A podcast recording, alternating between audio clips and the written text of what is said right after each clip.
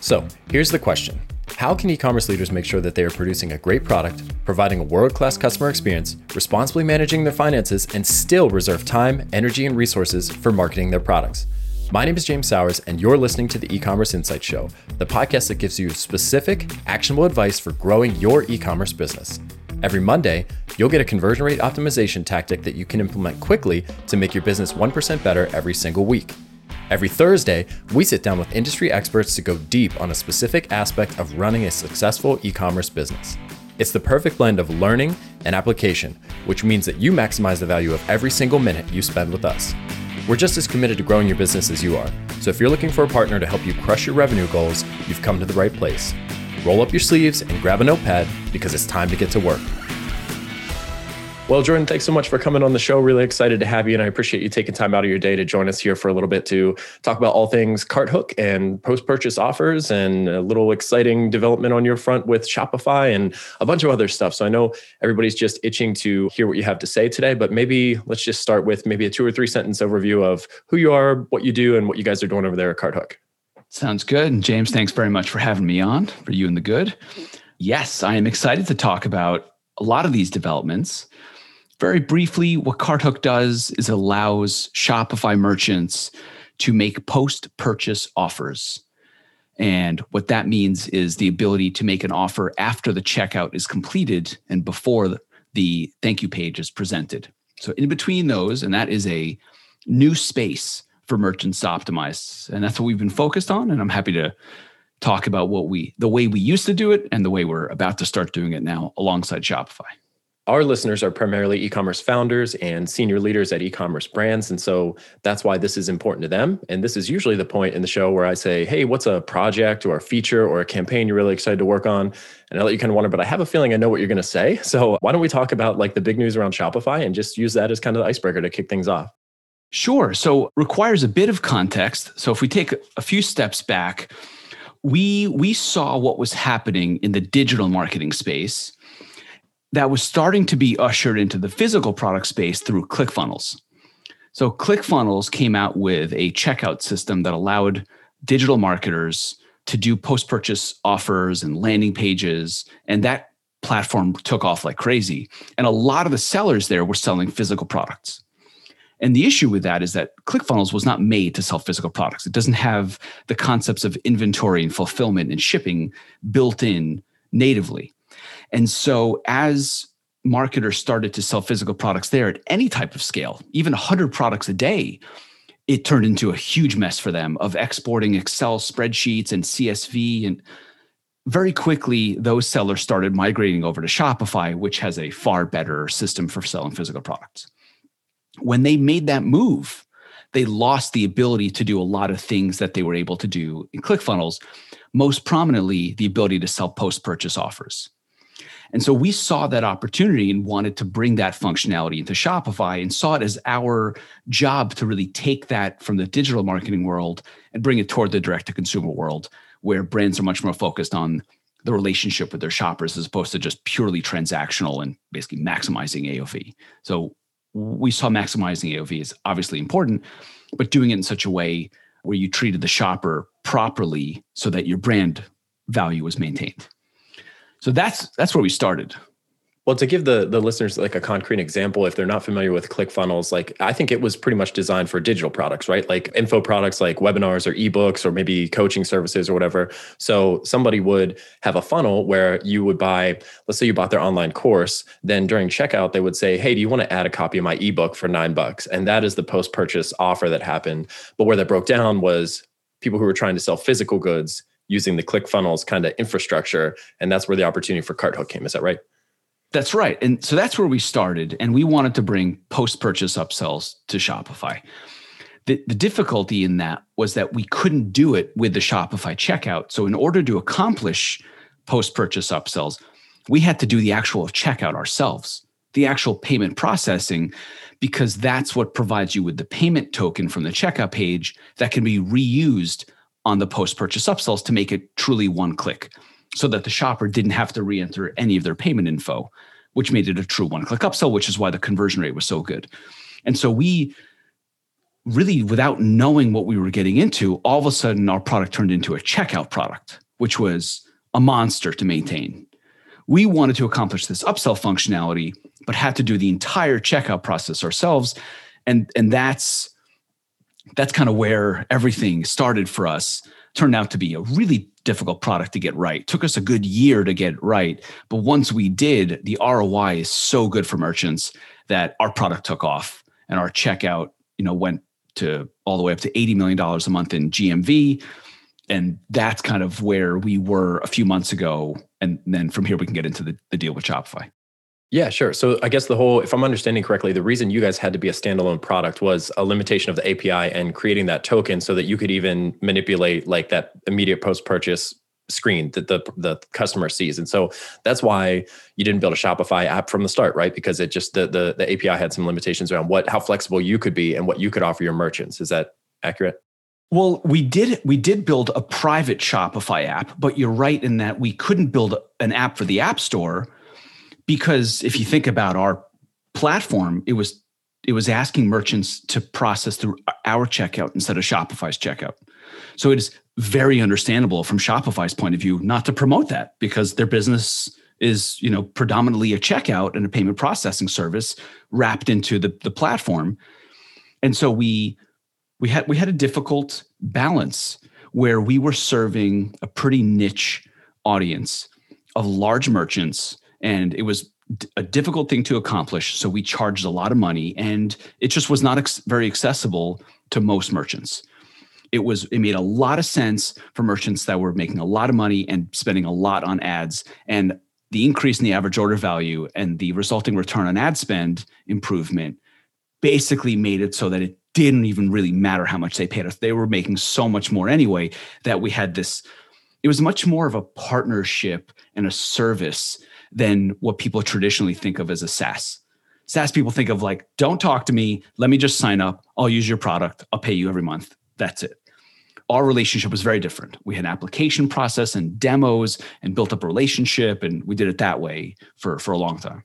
Yeah. So it wasn't like some of these tools you might see out there where it's like it helps you schedule your Instagram post because Instagram doesn't natively support that. Well, you are 100% reliant on Instagram as the platform, as your lifeblood. If they decide to build your feature into their tool, you're done for. And so what you're describing to me is not quite the same. Like you guys had a relationship up front, you had some demos, you know, from the start, they knew that the checkout was a critical function for them to maintain control over. And you knew that like hey we have to tread lightly a little bit here because we're trying to impact that in some way. And they're right to be risk averse or they're right to have concern around like what we're doing over here. So the most recent development is that relationship i guess for lack of a better term got a little more intimate right? Like you guys are working more closely together. So maybe describe the change from the immediate past to where you're at today. So we're right in the middle of that transition which is super, super exciting for us. So a few months ago, Shopify came to us and effectively said, we want to allow merchants to do this, but we want them to do it in such a way that is consistent with the rest of the Shopify platform. Right. One of the amazing things that Shopify has done is provided an unbelievably reliable checkout and payment system for e-commerce. We, if, if you venture off Shopify from time to time and buy things elsewhere, you immediately encounter how much more difficult it is to check out than on a Shopify store. It's is really it's it's a big difference. I remember I tried to buy one of those like Elgato key lights, you know, to like make my Zoom calls better. I could not buy this thing. I could not give this company my money. I tried repeatedly every few days. They would go out of stock. Then I would buy it. It would tell me it was a successful transaction, but would send me back to the form to fill out my credit card info and, and you you you forget how big of a feat that was that Shopify accomplished. And so they want that for everyone on their platform. And so what they did is came to us and said, let's work together to make this functionality of post-purchase offers possible, but through the Shopify checkout. And so we did a deal. We, we basically said, okay, CartHook is going to stop taking on new customers for their checkout product. And instead, Shopify will build out the API functionality that allows us to accomplish post purchase offers inside the native Shopify checkout. And where this conversation is right now between you and I is we are gearing up to launch that version of our product in a few weeks at the end of this month, at the end of October, just in time for Black Friday. Yeah. Okay. Well, that's awesome. Congratulations, because that's a huge step forward. And you know, e-commerce in general has seen a large uptick in the last few months with everything going on. And it's kind of like you guys are latched onto a rocket ship, and you just got to try to hold on, right? Is is kind of how it feels to me.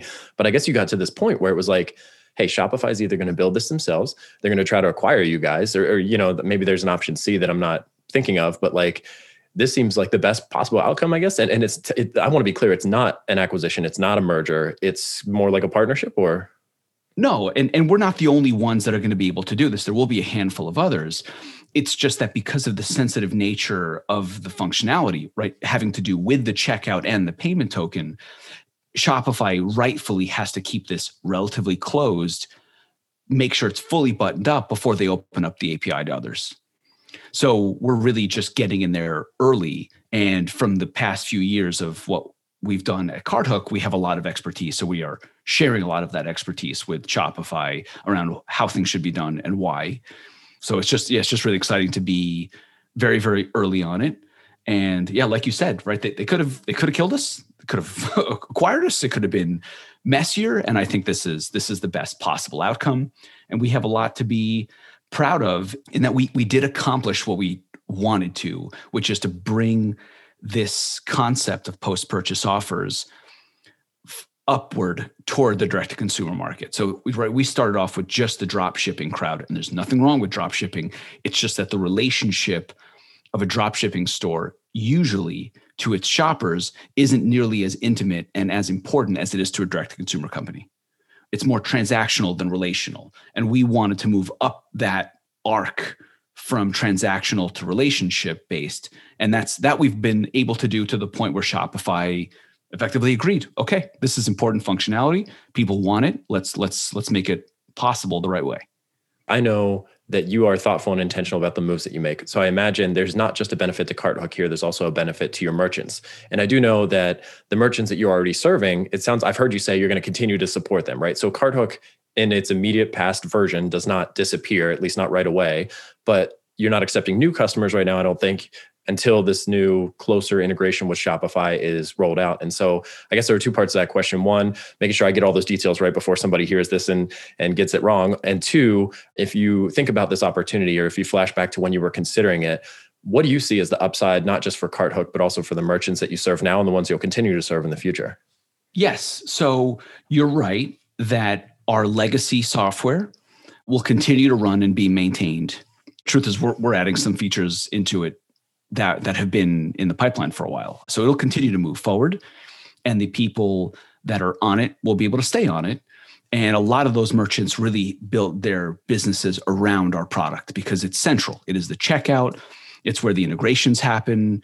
It's uh, right involves payment processing involves strategy involves ad creative uh, all of it becomes very central to a lot of those businesses so they'll be able to continue functioning like normal.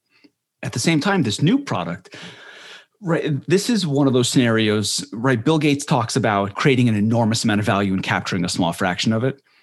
It, it feels analogous to our situation because our banging up against the wall for four years and finally breaking through. And now the entire Shopify platform is going to have access to this through our app and our competitors' apps.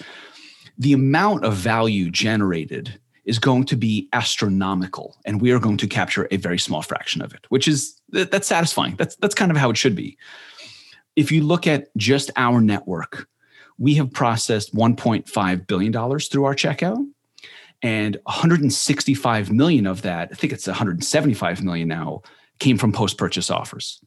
So it's it is a 11 what is it almost 12% increase in revenue overall in aggregate through the entire network which means some people had a lot more and some people had less. If you if you think about that at shopify scale it is just an unbelievable amount of value.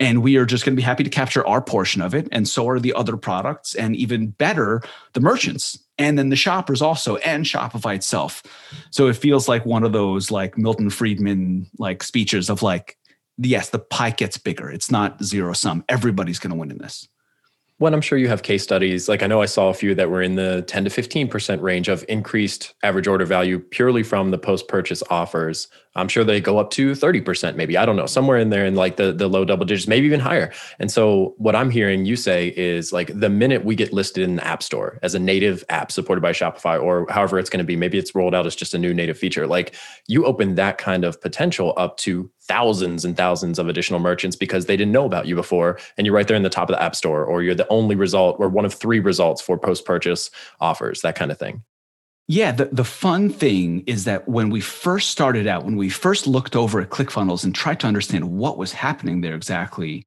because we started the company where we did, which was an abandoned cart app, right? So CartHook, the reason it's called CartHook is because that makes a lot of sense for an abandoned cart app that sends out emails to abandoned carts, right? That's where that was the first product in our suite. We have since sunset that product, but the experience of running that product was a huge lesson because when we started, at least once a week or so, one every, every few days, we would get a merchant be really upset. Like, this is ridiculous. This is spam. You can't do this. I would never do this. Go to hell. And within two years, we never heard that because it became a best practice.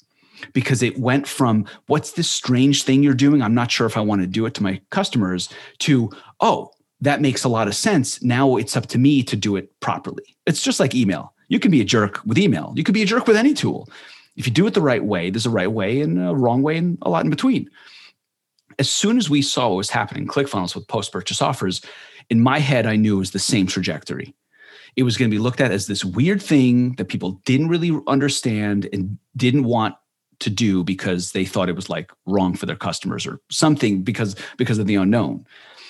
And as soon as people under, really understood what it was, then you could do it the right way and then it would be adopted as a best practice. Because it is straightforward just like abandoned carts. If you don't email any of your abandoned carts you will make zero money from it. If you email them 20% will come back and buy and then you will make more revenue and a lot of those shoppers are going to be happy because they either maybe got a free discount or a free shipping offer or something else or simply reminded. And this is this is the same thing. If you don't offer anything post purchase you won't make any money post purchase but if you do roughly 20% of those customers will buy and you'll make more revenue. You'll have a better average order value, better return on ad spend, and then a lot of your shoppers are going to be happy for it. And so I think for anybody listening out there who's not already doing this, this should be as obvious as abandoned carts. Like I think they have gotten to the point where it's like everybody's doing them. If you're not doing them, then you're just you're you're messing up. You're you are being irresponsible in the way that you're running your e-commerce business, right? Because it's like free money if you if you set it up properly, right? I think this is going to be there very quickly where it's like if you let somebody who is in the moment buying a product from you get away without offering some kind of complimentary product and not in a spammy way, but in a, a genuinely like mutually beneficial hey you bought x and y happens to complement that product very well. We offer it. You could add it to your cart right now before your package ever goes out. Like that is going to feel like a no-brainer really quickly if it doesn't already to some of these folks. So maybe that's a good transition for us to talk about like why post purchase offers were even a problem worth solving for you like if you started with abandoned cart there had to be some divine intervention, some moment of inspiration where you're like, hey, this is where we need to play the immediate post purchase, like right there in the checkout flow, as opposed to that email interaction or trying to recapture like people who bought were going to buy something but abandoned their their cart. So like why is post purchase offer like something you want to dedicate your professional life to for the foreseeable future? So the, the reason goes back like 10 years when I ran my own e-commerce business. And I, I ran it with my brothers, and I was responsible for conversion. So, like, one of my brothers was responsible for traffic, I was responsible for conversion, and my younger brother was responsible for post purchase, like everything that happened with customer service and delivery and tracking. So, I stared at our website for years and just thought every day, how do I convert more? How, what do I need to do? What information do I need to convey? How do I improve my About Us page? How do I get more trust? What payment options? So all of these things factored in. So my brain was wired toward conversion. And what happens, right, for a shopper that comes in is interested in buying something. Let's say, let's just say, for example, they clicked on an ad, right? A high stakes scenario. They clicked on an ad, which means you've already paid for the traffic. Then you got them to the product page and you got it to the point where they added to the cart. At that point in time, you want to get out of their way if this person has shown interest, you want to just grease the wheel the whole way and make everything trustworthy and everything smooth and everything that leads to the purchase. And so it is really important to increase your average order value. But if you make additional offers in between the time they put something in the cart and checking out, you are endangering the sale. You are adding another buying decision and you're adding additional friction. And so that balance is tricky. You want to increase the average order value. You want them to see more of your products and buy more of it, but you also don't want to get in the way. And Amazon has done this for a long time, right? You may also like, right? You buy a coffee machine, you may also like these filters that work with your coffee machine. Great. The issue is that it adds that buying friction. The way to get around it is to take the offer and put it on the other side of the checkout page. That way, the shopper can go in and buy the coffee machine without seeing any additional offers or having to make any additional buying decisions or read new reviews or, or get sidetracked in any way. And then after the checkout, because they bought that specific coffee machine, you can then offer them specific products that make sense for them, like the coffee filters that fit that coffee machine. And the sale's already done. And so you, as the merchant, you're not adding any additional friction. And then for the shopper, the offer that you're getting is very, very relevant and congruent with what you just bought because this post purchase offers, you can show different offers based on what's being bought. So if I bought something else, I wouldn't see that same offer. So it's very, very relevant. It's very, very, doesn't add any friction. And then on top of that, it's one click. So it, it takes no time and no effort to add it to your cart. And then the other like little wrinkle is because you've already captured that revenue, you actually have the ability to make them a better offer. So you don't have to charge the same amount. You can actually give them a true one time offer that's like a reward for purchasing with you because you can afford to do that because it's now being bundled in, into an order together with something else as opposed to the prices that you need to set publicly on the store. And you can have different prices. So it's really a one time offer. So it's all, all these different factors. And that feels good to both people, right? That feels good to both parties. It's like I feel good getting the additional value, but they feel good because they get what is effectively like a wholesale rate or like our very best offer that nobody else. There's exclusivity and everything associated with that. So like the endorphins are flowing on both sides. Yes, right. The the the timing of it can't be underestimated. When you buy something, when you just hit the click the buy button, you are at your most euphoric. You are peak happiness, and that is a good time to make an offer and if you make that offer in a way that is beneficial to both parties, all of a sudden everyone everyone wins. Yeah, and so that's why this is even a, maybe it's not a problem we're solving, but this is why this is an area that's even worth uh, playing in, right? Is because of the upside and kind of the mutual value exchange that can happen across the board and you are essentially like the facilitator of of that interaction right? You're giving the merchant the tools to present the offer and you're giving the customer the tools to view the things that because this can get a little bit spammy real quick if you're not careful about it right? Like we're not trying to when people say like i want to maximize the value of every cart like don't lose sight that there's a person there but at the same time like certain types of products if you buy one thing a complementary or a supplementary product to that can enrich the value of the overall the original thing that you purchase right? So there's a place for these things in the market that does truly add value for the customer beyond just like hey i increased the total shopping cart value by another 15 bucks or whatever. Like it's not as one-sided as it might present. When you think about your work to date and some of the merchants you've already served in kind of the standalone cart hook world or the chapter of the Carthook story where you were a standalone app. What are some of the stories that stand out to you as like somebody who wasn't doing this before, implemented it, maybe six months later had some really great results? Like I know you got a bunch of case studies on your website, but is there one brand or one team that stands out as somebody who really like knocked it out of the park? A really pivotal moment for the product and for the adoption overall of the concept was when native deodorant signed up.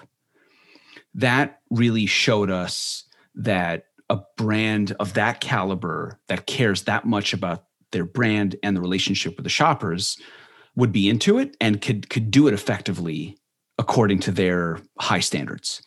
And so wor- working with them and working with Moiz was hugely helpful. And one of my favorite parts of that story is the creativity that that came out of it. So at first, it was okay, what, what can we do here that's a win for both sides that increases the average order value, that makes shoppers happy? So, what they came up with was travel size. So, if you went out and bought the men's eucalyptus deodorant, after buying it, you would be presented with an offer for the travel size version of the men's eucalyptus deodorant. And everybody bought it. It was the conversion rate was insane because it was low price, impulse, and beneficial and a great deal and it was like it was a no-brainer. So that that was very cool to see. And then to then watch them build that out for their entire suite and and work all these different flows into it was great. Then something creative happened on their end where they said to themselves okay this is effectively a new space for us. This is a, my favorite way to think about what we do is we expand the optimization canvas. Right? A lot of brands look at right the, the good focuses on conversion rate optimization, right? And what you're looking at is the ads and the ad creative and the audiences they're being served to. And then you're looking at email and you're looking at the homepage and the product page and the about it. Everything's on the front end. But then it's assumed that once you get to the checkout, you're done. Your job's done, right? you, are done. You, you can't optimize anymore. Right. And we open that up. All of a sudden, it's new canvas to optimize, and that's that's like really exciting, especially because everybody that touches that canvas is a customer it's not like ambiguous. It's like they've already given you your money, and and that those are the best people to to, to talk to and communicate with. So what they did is they looked at that canvas and they said, okay, what else can we do with this? And what they came up with was when they introduced a new line of products, their toothpaste, everybody knew them for their deodorant. Now all of a sudden they introduced toothpaste. How do you show people that you sell toothpaste now? What they did was everyone that bought deodorant, they would offer a free toothpaste in the post purchase offer. So it actually was not generating new revenue, but it was introducing everybody that was a loyal deodorant customer to a new a new line of products. So you can see how this this space can be used for revenue maximization and all of a sudden it can be used for discovery as well. So that, that's one of my favorite my favorite stories to just kind of see what what's possible. Well, and that's a great story because like I'm actively trying to not say post purchase upsells or order bumps or anything because that's the ClickFunnels world that I came from too. Like that's that's my background as an internet marketer. Like I know it and that's my default, but really it's a post purchase offer. It's a more broad it's a broader more general term. And you know maybe that's a good question to ask next is like i'm curious if you've seen any creative ways that this has been deployed. I mean i think our listeners probably know cross sells and upsells. Like they don't need the difference between those two explained but like i know i've seen an example where somebody will do a post purchase offer for a subscription like a subscribe and save type of thing or like maybe add a gift for somebody else, like around the gift buying season. It's like, did you just buy this for yourself? Add one for a friend, or did you buy it for a friend? Add one for yourself. You know, treat yourself because you're doing a good thing. Like maybe I maybe I took all the good ideas. I, I doubt it, but like, do you have any other examples of like creative ways this is being applied? Yeah, you, you touched on a lot of them. So so quantity breaks, right? Get a second one for cheaper, that type of thing, whether it's for yourself or a friend or whatever. I've seen people do mystery, like let's say a sock company it's like let's say they sell their socks normally for 18 bucks. So they'll do a, a post purchase offer for nine dollars for a mystery sock. Right and so you know you don't know what you're going to get and, and you see people offer this sometimes as like an in cart upsell but post purchase it works really well. And the space that you mentioned first is my favorite. The subscription interactions are super interesting because let's look at it in a few different ways. First way going from a single unit to a subscription. So we all know and assume selling a subscription is harder than selling a one time unit. It just is, it's a bigger commitment. Now, what happens when you allow someone to purchase a single unit and then make them an offer into subscription is now the the trust barrier the are you willing to take out your credit card for our relationship? That's already been breached. And now you're making a, an offer for subscription. And maybe you can address some of the common objections whether it be price or shipping or something else, you can bundle that into the offer. Like subscribe to this product and we'll give you that first one free. So now you just bought something for $30 and now someone's making you an offer to give you that product for free if you subscribe. So that interaction is really interesting going from single unit to subscription. And it also works the other way usually in a subscription business there's also these ancillary products that you do want to sell one time. Let's just say you are supply right the shaving company and you want people to get onto the subscription for the razor but you also happen to have a, a balm or or a post shaving cream balm or something like that and that after someone buys the subscription it's a perfect time to offer them. Like now you're basically bought into the supply family here. You're going to be shaving with supply moving forward. Maybe use a supply shaving cream as well yeah. And we do enough teardowns to know that discovery is not always solved. Like people don't even know that you have balm when they buy the razor, right? But if you present the balm to them after they've already bought the razor, they're like, "Oh, I didn't even know these these folks did this. I didn't know they offered like aftershave care products." And so the fact that it's there in the moment, I already like them. I already spent a little bit of money. If it's an extra few bucks to add on some balm, I'll give it a try, right? Because I didn't even know it existed before, despite the fact that you have it in your primary navigation and your footer, and you've got a section on your homepage. Like people just miss these things. They're moving fast. They're busy. They're on their phone. Whatever. Like it happens. And this is another touch point because we all know we got to see a message like seven times to actually make a purchase or whatever. And so this can be the one of those seven that actually closes the deal. Yeah, this, this happens with companies that have a hero product that they're known for. Right. Let's let's continue on with the supply example. They're known for the razor. And like you said, you can have your site set up properly to make sure people can discover it. But if someone hears from a friend about it, goes to the site, sees the razor, goes, adds it to the cart, that's that's perfect. That's exactly what you want them to do because they're effectively pre-sold before they get to the site through word of mouth or recommendation. In some ways, what you could the way you can think about it is that type of a company, that type of a product, you normally would leave the discovery of these other ancillary products. You, you would leave that job for email right? So two weeks later, you send them an email. A month later, you send them an email.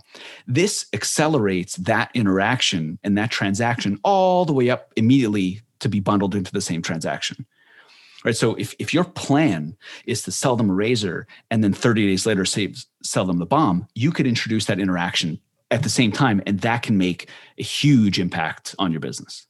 Yeah, because in their case, I would imagine they probably put a sample like in the box or some kind of direct mailer type of insert in the box. And like that's where somebody learns about the balm, But it's already been five to seven days for them to get that package. And then they try it out and then they buy it anyway. But you can accelerate that timeline and bring it all the way up to the point of the original purchase, which is kind of a no brainer in my mind you know, one thing I want to make sure that we touch on is an, an, actual feature. And like without making it a sales pitch, I mean, the fact of the matter is we're talking about post-purchase offers in general, like in theory, and how valuable they are. And an aspect of that that CartHook offers that I saw was personalization. So it's like I can contextualize the product that's recommended based on the product that they purchased. I mean, it should be fairly obvious why that's important, but maybe some concrete examples. Maybe we stick with the supply one, or maybe we use something else. But like examples of personalization and how that helps to further maximize like the average order value and the conversion rate and things like that post purchase. Yeah, that to us that's that's non-negotiable. You can't just blast someone with a random offer and hope a certain percentage buy it. That's that's a recipe for getting your customers to be mad at you, and, and that that's pointless. So we this is one of the really exciting things about the new version of the product that works with a Shopify checkout. We used to have a tagging system in the legacy software where you put a tag on your product in the Shopify backend. And when that tag was present, a certain set of upsells would be shown. And that was somewhat flexible, but it wasn't great. What we have now is a criteria builder. And so you have much more ability to customize. So you can set something up like if product A and B are in the cart and the value is over $100 and the quantity overall of all the products in the cart is less than five, then show this set of offers. So it gets much more granular and over time you can optimize that over and over to just make all these offers more and more relevant as you go. So that's that's a critical feature. If you care about your shoppers which we want to work with brands that do care about their shoppers you want to make it as congruent and as relevant as possible. You don't want to just throw things out there. That's like sending random emails. Doesn't work uh, well, maybe one concrete example. I have no idea if they're a CartHook vendor, so I'll just throw that out there. But like the guys at 4x400 are friends of mine, and they have a product in their portfolio called Slick Products, and it's all I think it's ATV care. It's like waxes and stuff like that. But I can imagine a scenario where like one of their products cannot be used without a foundational layer of something else. Like you can't use the shine until you have the wax on. So if somebody tries to buy the shine, you might use a post purchase offer to say, like, hey, this product is not going to work. In fact, it can damage your paint or something like that if you don't also put the wax on. So we strongly recommend you consider buying the wax too. Like maybe that's an example of like personalization where like if they bought anything other than the shine, the wax doesn't necessarily have to get presented. But because they have that and it's a prerequisite to have a layer of wax down without damaging your vehicle, then you would definitely want to put that in front of them. And it's a genuinely helpful way or time to present that information. So I just wanted to share that as, as an example, I guess. That's a perfect example of the, the customer focused mindset. This is more out of curiosity, but if somebody wanted to roll their own CartHook, so to speak, like they wanted to DIY this post purchase, like is that even possible? Or are there only a handful of approved apps that can even manipulate the checkout function like that? Like, I guess anything's possible through custom code, but I don't know the the technical landscape well enough. Like, can somebody even do this on their own, or would they need to buy a tool to do it? I too am not technical, even though I run a software company. That's fine. I don't believe it's possible. Even if you're on Shopify Plus, you have more access to the checkout, but not the payment token in this way. So we we have seen in the past people build out their own custom checkouts. We've seen like really big Shopify stores that did not want to leave Shopify but wanted some of the benefits of these more open source platforms. Just crack the whole thing open and build their own checkout, but that is like I think it's like less than 10 merchants on the entire platform. And it is not recommended. And the people that we've seen do it not really having a great time because it, it's really difficult to do. We, we can tell you there's, there's a lot of pain involved in running your own checkout. So overall, th- this this is not really possible without us and those handful of other app developers that will be available in, in the app store. Okay. Yeah. Good to know. Cause like, I mean, that's usually the default reaction that I hear from a lot of listeners to stuff like this. Is like I'll start doing it myself, and when it gets too painful or too expensive or I can't figure it out, I'll go buy a tool that can help me do it. But that doesn't sound like it's even really a possibility in this scenario, which is not a bad thing. I mean, that's a great place for you to be, but it's a but as a merchant, you it's better for you to work with somebody that's already established and has been doing this for years and like has a direct partnership with Shopify. I mean, I can't think of a better way to go about it, but I could see why somebody might want to test the waters first before committing to. I didn't I didn't even ask. You guys charge like a percentage of revenue volume, or is it going to be a subscription, like a monthly subscription, a flat fee? How, how do you price your product? We have not made that public yet. And so that's so strategic in nature that it makes sense to hold off until until we launch, but we will make it much more accessible to to merchants. Our our pricing for the legacy software was $500 a month plus half a percent of all revenue. And so that that's a pretty high starting point and we're really excited to be able to bring that way down because we don't have to do the checkout, we don't have to do the payment, payment processing. We can be much more focused on the on the post purchase offers, and so we'll make the pricing much more accessible. And the way we the way we always operate is we want to participate in the upside along with our merchants. We want to make it so that when we only succeed when our merchants succeed. Right. Yeah. I mean, by default, most smart software companies want to pay for themselves and then some, right? And a significant amount on top of that. So we are enabling more additional revenue to cover the cost of our monthly subscription, or whatever it ends up being, plus some extra. So you're still coming out ahead of the game. So cool. Yeah. And we still want the math to be a no brainer. We want people to get ROI that's astronomical. And that's what we did with our previous software. And we want to stick with that. And yeah, that worked out for us. We we don't compete on price we don't have any issues being more expensive. We just make sure that it's worth it. And in our opinion, this is your checkout. This is not something that you want to go cheap with. And so we just work really hard to have the most premium offering in the market possible. But now with the partnership with Shopify, we can also do that for significantly lower entry point.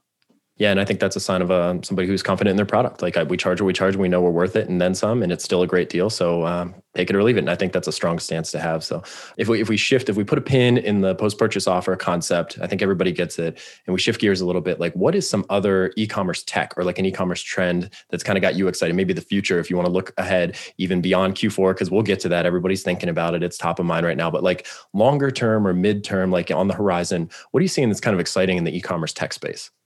So I am I am enamored with what's happening in headless.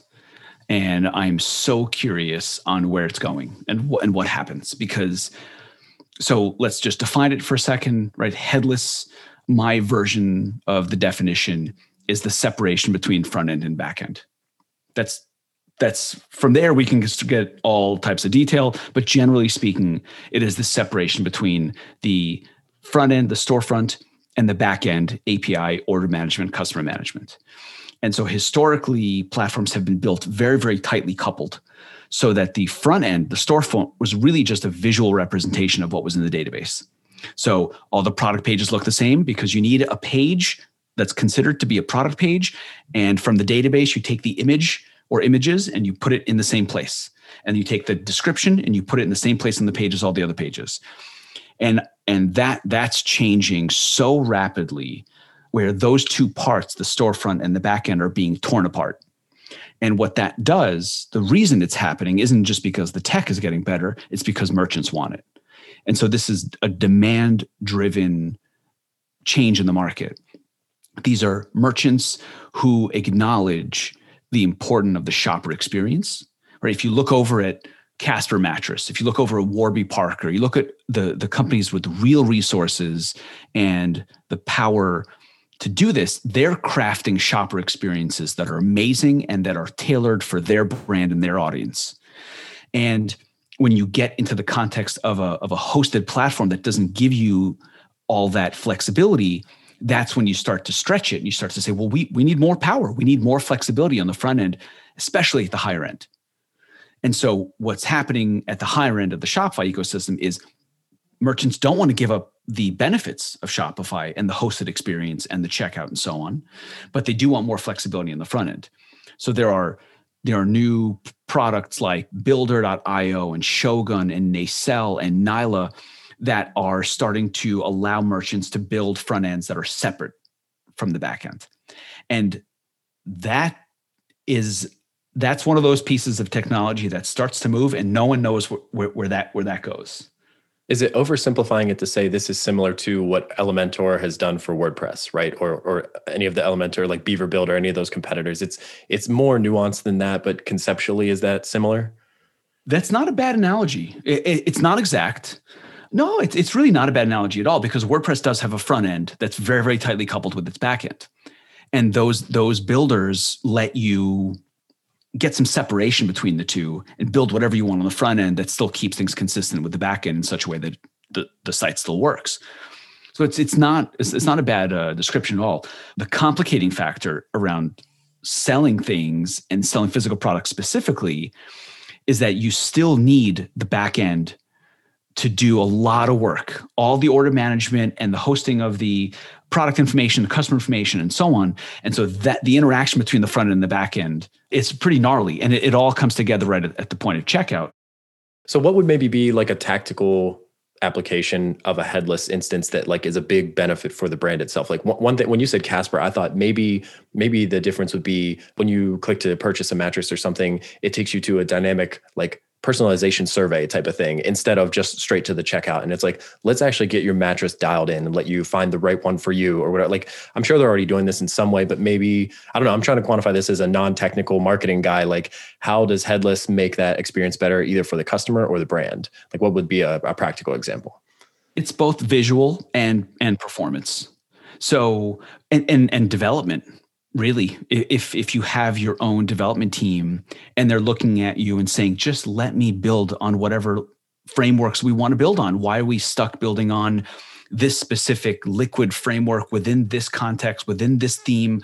Like take the shackles off. So there's an element of that and there's also performance. As you know for larger stores speed makes a huge difference and every bit of speed makes a very large impact on revenue we're about to walk into Black Friday, Cyber Monday coming up, and that is critical. So speed, performance, the ability to integrate with new product uh, with new products and and partners, the design, like you said, the being able to build your own subscription companies have this a lot. Like if you want to build out your own subscription box, that that's really complicated to do on Shopify.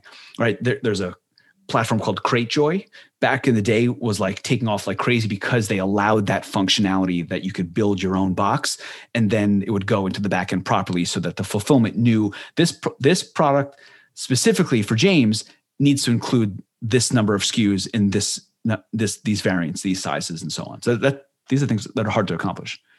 It's an interesting topic. I wish I knew more about it so we could go a little bit deeper, but I have to do some independent research and, and figure it out. Because now I'm starting to think it's more like static sites almost, where like you would have Jekyll as the front end and then you'd have some kind of like static CMS. I'm struggling to think of an example now, but you still you have you have your own CMS, the static site, the HTML kind of and CSS versus your WordPress theme is much more flexible. And you can kind of have a bespoke solution around that while still calling a CMS. It's just not WordPress. So maybe that's an oversimplification. I'll find a good example eventually. I'll learn it. I'm just I'm hard. that's it. It's just in the e-commerce context. Like what does that mean? And I don't think we really know everything that it, that it means just yet. well, that's why it's exciting, right? The exciting uh, future of e-commerce tech. Cool. So you mentioned Black Friday briefly. I think people would burn me at the stake if I don't mention it because it's top of mind. Now I know typically, like other e-commerce brands, like this would be your Super Bowl. I don't know how different that might be this year. So part of the question I was going to ask is like, how are you guys gearing up to help your merchants hit a new revenue goal or whatever? Maybe that's a little bit less of a priority right now because of the transition. That's totally fine. So that's the one part. Like, how are you preparing? And then what advice do you have for merchants as they prepare for what's supposed to be a volatile Q4 and we don't really know what to expect? Do you have anything from from your seat that you want to share with the listeners? We are expecting it to just be bigger, whatever you expect to be bigger than that. Because the the truth is there is something ingrained in American culture that when the holidays come around, and I, I used to do it too, I buy everything online, but not really everything because I'm still heading out to the stores when I need to either something last minute. And a lot of people are not buying nearly as much online. And the fact that the physical ability to go out to physical stores will be greatly diminished. And everyone just got real warmed up on the way to where they buy things online over the past few months. I think it's going to be huge. So we are preparing on our end by being extremely cautious. W- with our legacy product, extreme caution. We have code freezes well, well in advance of the big weekend. Our job is to get out of the way and make sure we never hurt our merchant sales, right? That's like in the way we do deployments, in the way we're doing QA, in the risk that we're willing to take for new features. All of that goes toward reliability and safety and it'll be the same for our new app. I mean, the, the, truth is we are we are expecting a lot of attention for when it launches, especially because it's going to be a few weeks before Black Friday and Cyber Monday, and we expect a big a big rush to get to get for people to get set up. So on our end, it's just extreme caution and like the number one thing in our mind is do not get in the way of a sale.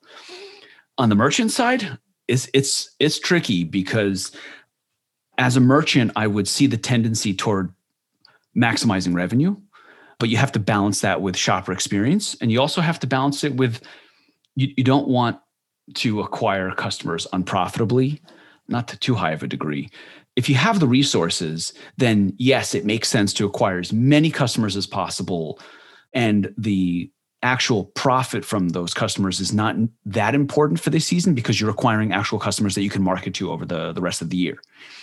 But if you don't have big resources, you need to be careful because you're in a, you're in an environment that's extremely competitive and discount driven. And you can hurt your brand and you can hurt your bottom line by giving out too many discounts. And you can exhaust your inventory, you can exhaust your team by doing a lot of work. So generally speaking, I, I would I would try to make sure that you're not doing it in such a way that you're just basically increasing the speed on the treadmill. You do want to acquire customers, you want to look at the context of your company and how many resources you have. Are you just getting started? Is this is this holiday season meant to make a profit or is it to expand your customer base? So you really need to think about your position and what you're trying to accomplish before you lay out your strategy as opposed to just let's get as much revenue as possible. I think I think that season is the operative term this year more than any other. And, and the thing I keep hearing over and over again is if you historically have thought literally Black Friday, Cyber Monday, and that's the push, maybe this year is the year to think about it as the holiday season and think of it in terms of months, not days or weeks, right? Just because we don't know where shipping is going to be at, you know, consumer purchasing behaviors are all over the place. Some folks aren't buying as much, like you said. Some folks ran into one click checkout and they're just click happy, right? Like they're buying everything because it's like sometimes I buy things I don't realize that I bought it. You know, like I click for shop pay or something and it just happens, right? And it's like, oh, okay, I guess that's on the way to the house now, you know? So yeah, just it, is going to be unpredictable, but I would just say, you know, start thinking about it now because technically like November 1st all the way through the end of the year is the season. And so you got to kind of like build your strategy around that. So maybe I was actually thinking if you guys are targeting drawing a line in the sand and saying, you know, maybe right before Black Friday, we're going to roll out this this more tighter integration with Shopify. Like, is that enough time if somebody's starting from zero for these post purchase offers to get set up and get rolling, or is that maybe? I mean, I know that's probably the objective, but is that maybe a little bit too risky to try to get it turned around in let's call it a couple weeks, two to four weeks before Black Friday itself? Like, is that too fast to or too ambitious to try to incorporate post purchase offers before this holiday? Yeah, that's that's a great question. It's a very very big difference between our legacy software and the new one. The legacy software we would tell people just don't even attempt it anywhere near the holidays because you're replacing your entire checkout and your tracking and your in and your integrations and your payment processing and that's just too much risk. the beauty of this new product that works with the Shopify checkout is it doesn't have any of those risks. And so you can get up and running within, I mean, an hour is like an exaggeration. You don't need an hour. You would be in it in five minutes and you can be making your first offer literally within a few minutes. And you don't need to worry about all that risk. So, you know, yes, it's self-serving, but it's also true that there's plenty of time. You you can you can get up and running very quickly. It doesn't have nearly the same risk profile as our checkout product from, you know, that we were running previously. So absolutely. Yeah, that's a great step forward. And, you know, I, I, can't be happier for you and everything that's going on. I'm really excited for you. It's great to talk to you in any context, but I'm especially appreciative of you coming to share your insights around post purchase offers and the future of e commerce tech and, and everything else today. So before I let you go, like, where can folks go to learn more about you? And if you don't mention Bootstrap Web, then I certainly will. So if you want to get that one out first, you can do everything else after that. Yes. So James is talking about the podcast I do with my very good friend Brian Castle called Bootstrapped Web. We call it the low light podcast. we, do not talk about just highlights and all the good things. We talk about all the struggles, everything we're learning, what we're up against, what we're facing in the coming week, what we've learned from it, painful things, and also celebration. So that's called Bootstrapped Web. It's the Sports Center, not top 10 of podcasts, right? Like, yes, we. I don't know. I would. I couldn't do it any other way. I, I can't talk about just highlights. That I, th- I find that stuff boring. So on Twitter, I'm at Jordan Gal. That's kind of where I live in my spare time when I'm not taking care of my business, my wife, or my kids. And of course, business side. If you're a merchant, if you're an agency, we want to work with you. Go to carthook.com. Right now, it's just going to be a coming soon where you can sign up for the early access list and get some special deals and some special offers ahead of everybody else. So do that, and that's it. Awesome. Well, thanks so much for coming on the show, man. This was this was amazing, and uh, we'll have to have you back sometime after the big launch and talk about how things are going and what you're seeing with with your new merchants and some of their success stories. So I'd love to have you back if you're open to it. I would love to. Thanks very much. Hey everybody, this is James again, and before you go, I just wanted to invite you to join one of the coolest things I get to work on as director of marketing here at The Good. It's called the e-commerce insiders list, and it's a private version of this podcast feed that gets you access to tons of additional bonus content like extra interviews, Q&A sessions, website teardowns, and anything else we can dream up. It doesn't cost you anything but your email address, and we promise to always respect your inbox.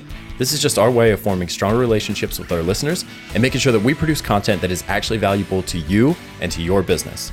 If you're interested, you can join the rest of the e-commerce insiders by going to thegood.com slash podcast and dropping your email into the form at the top of the page. We'll follow up with directions for how to access the private feed, and you'll be off and running. Like I said, this is one of my favorite things that I get the opportunity to work on because it lets me interact directly with e commerce founders and leaders just like you. If you're interested, I'd love to see your name pop up in my notifications. Until then, keep an eye out for the next episode of the e commerce insight show, and we'll talk to you soon.